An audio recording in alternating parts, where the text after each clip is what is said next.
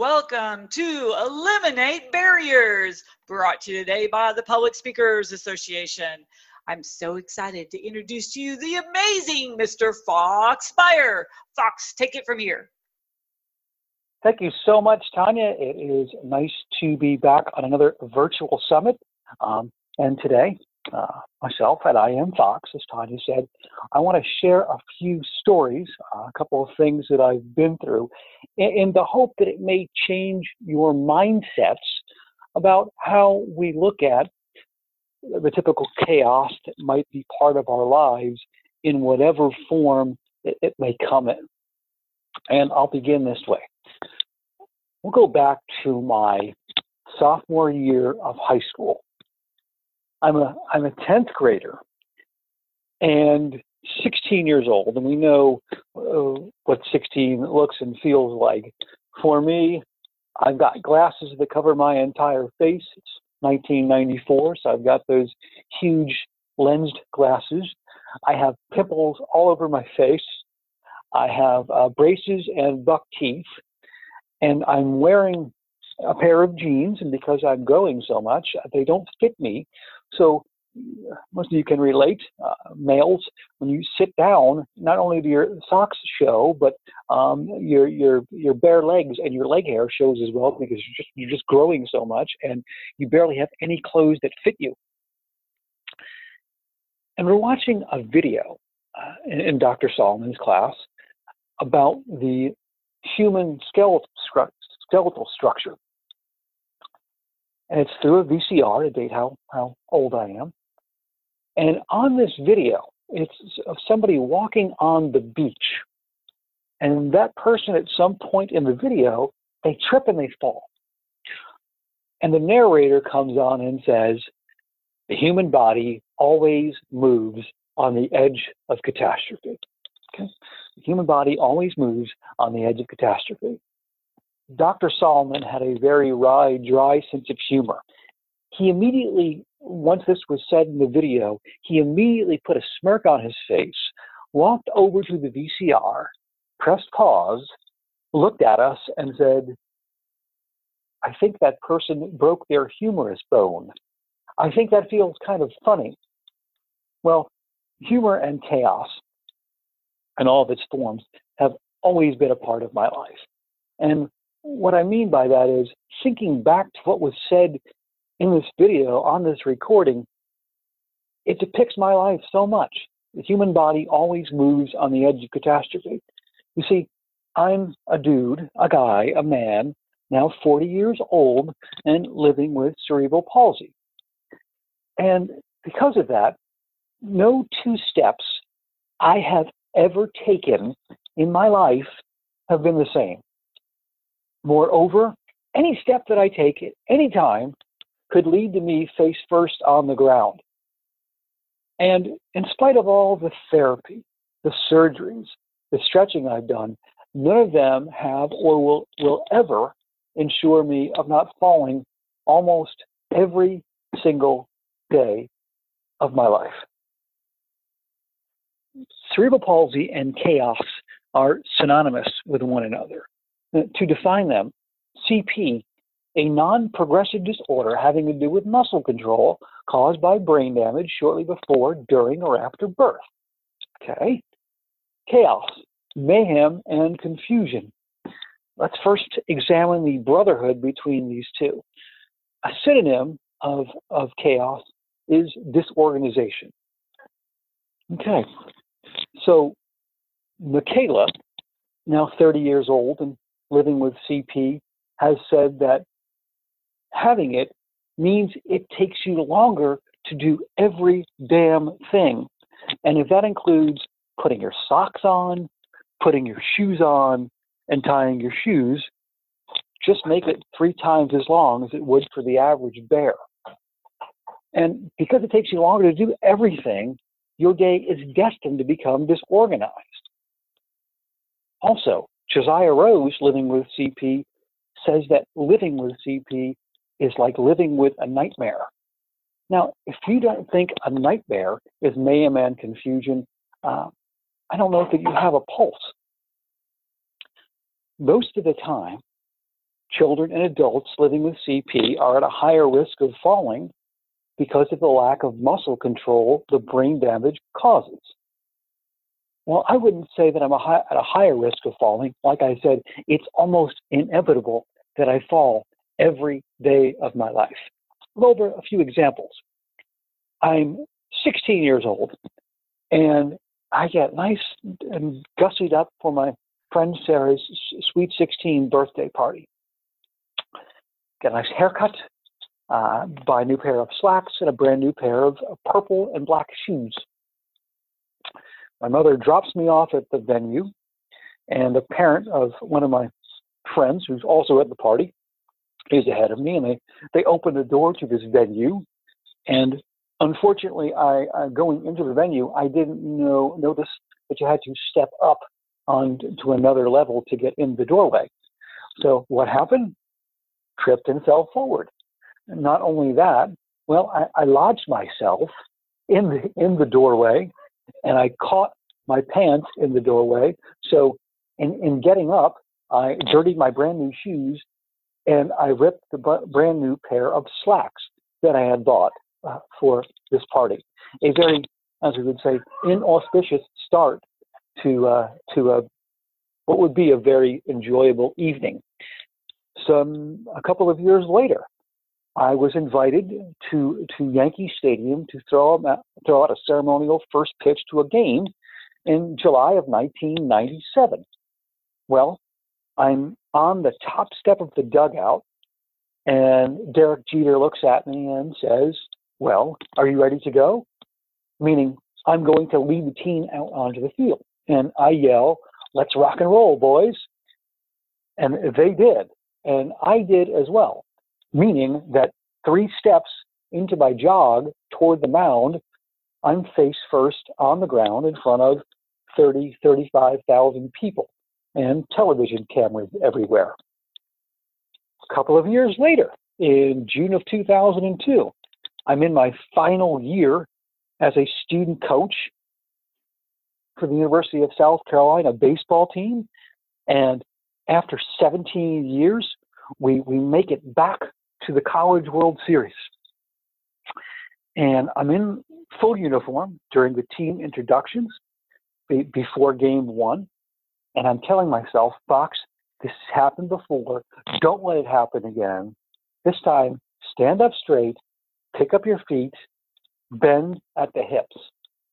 Well, my name is announced, and two or three steps into my jog toward the foul line, yes, I trip and fall flat on my face in front of ESPN television cameras.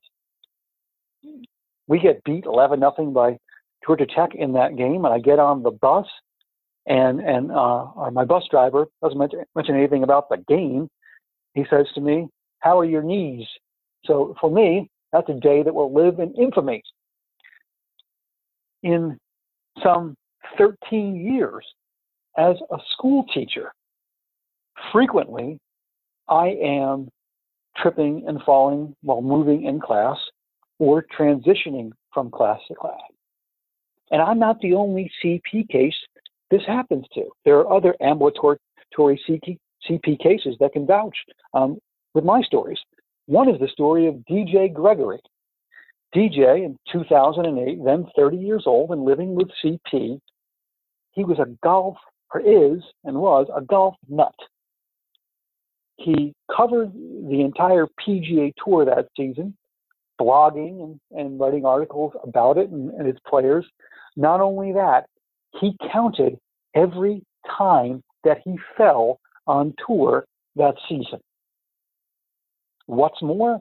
Well, the chaos that's caused by the brain damage that causes CP doesn't just affect your lower extremities. Give you an example. I was born cross eyed, and I've had many surgeries designed to correct my cross vision. Well, after all these surgeries and an accident throwing up a baseball at my grandmother's house, in which I fell backwards and hit my head, nowadays, when I look at you, it looks as if I can't look at you with both eyes at the same time. In other words, when the right eye is locked in, the left eye has gone fishing. And when the left eye is, is has punched in, my right eye is off in the woods somewhere. They just don't work in unison. So as a teacher, oftentimes when I call on my students in class, and this is very evident when I'm not wearing my glasses, my questions are answered with a question. And the question is, Prof, what are you looking at? There's Walker.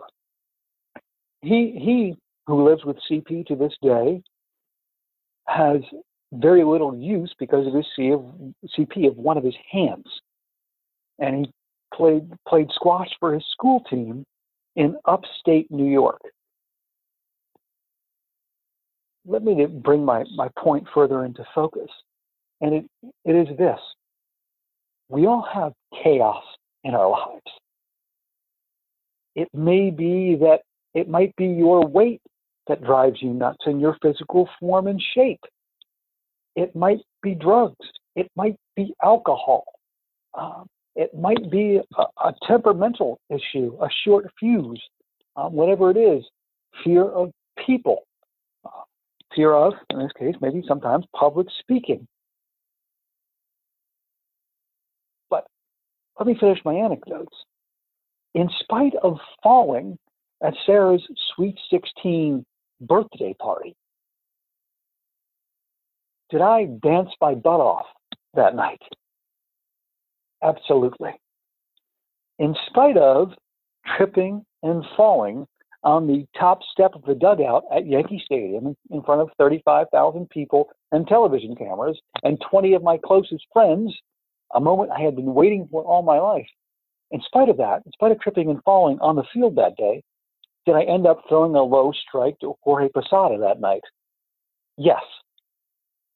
In spite of tripping and falling on ESPN television cameras in 2002 before a game one of the College World Series, did I witness on my feet my Gamecocks advance to the national championship game that year? Yes. Have I been on my feet teaching high school for the past 13 years, in spite of often tripping and falling? Yes. Did DJ Gregory walk every hole of the 2008 PGA Tour in spite of his CP? And it's something that no one does with CP or not. Yes. That was a distance of over 900 miles and 3,000 holes. And was Walker captain of his squash team for no other reason than he was the best player on the team, in spite of his CP. Yes. Listen, chaos is inevitable. We're going to witness it every single day. For those of us who know Tanya Hoffman, she posted a Facebook video a couple of weeks ago about work life balance life is just what happens to you at that particular night to everything that Tanya is doing. Being a wife, a loving mother, um, a brilliant speaker, you know, her her cat fell on hard times and she had to stop and take care of the, the, the chaos that had befallen on her cat. It takes many forms. And it makes us feel a lot of times that we suck. Look, first. My advice would be to forgive yourself for not being perfect. Start going down that road. And additionally, treat chaos not as an obstacle, not as a, a, barrier, rather, but an obstacle that's going to be there every single day. So if we know we're not perfect, that's fine. But we should arm ourselves and demand that we attack every single day with a couple of things energy, two, enthusiasm, three, wisdom, four, sincerity. Oftentimes, when I trip and fall, it's just because I'm not resting my body enough. Okay? Maybe if, if some of us have fallen into a bad attitude just because we're not getting enough sleep at night. I know that's the case for me. Enthusiasm. I, I've learned that as a teacher and a coach, and I learned this very early on from my supervisor, the man who hired me at Whippany Park High School, Don Guida. In my first week, he came to me and said, Fox, I know you're working hard, and the lesson plans, they're, they're important. But I found that over 30 years of teaching, my greatest tool was enthusiasm. And I've never forgotten that. And I think that obviously energy and enthusiasm, they build on one another. So rest yourself so that you're able to take every day, take it on with enthusiasm. Wisdom. Well, if I could if I could bottle this up and give it to myself and my friends and my family for Christmas every year, I would. And it's the wisdom that comes with experience. Here's an example. I'll give you a couple of examples actually. When I tripped and fell at Sarah's sweet 16 birthday party, I realized that while I fell, I fell forward. There's there's there's a metaphor there that, that I think we should all learn from. You know, if you fall and you fall forward, at least you gained ground. Two, when I tripped and fell at Yankee Stadium that day in July of 1997, I realized this that that game was not going to start until I reached the mound and threw out the first pitch. And it made no difference how long it took me to get there. Additionally, in 13 years as a school teacher, I realized I'm showing my students a lot by falling and getting back up again. Along with enthusiasm as, as a teacher, I've realized that being transparent really humanizes you and in, in an indirect way shows the students that, that you care about them.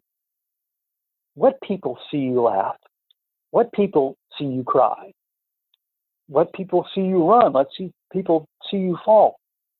And there's there's just a great amount of teaching that's within tripping and falling. And the one thing that I say is when I do that, I'm showing my students that when you fail at something, it does not make you a failure.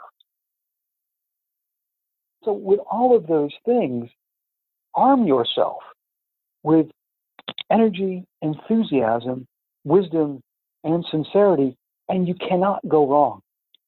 I promise. Demand yourself of yourself that you will bring that to every day because the chaos people I found it is never going away.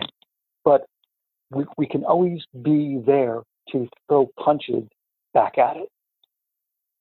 So, in short, simply put, we need to attack the obstacles and the barrier, but, but not the barriers, but the obstacles every day with energy, enthusiasm, wisdom, and sincerity.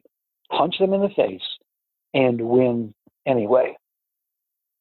So, going back to that day in the classroom as a 16 year old kid in Dr. Gerard Solomon's 10th grade biology class, I want to amend what I heard on that recording that day. Yes, I agree that the human body does always move on the edge of catastrophe in more ways than one. But I also believe that the human body moves physically, emotionally, spiritually, mentally every day down a road of endless possibilities. Choose the win anyway road. So, people, step. You are idle no more. Step. Get yourselves up off the floor.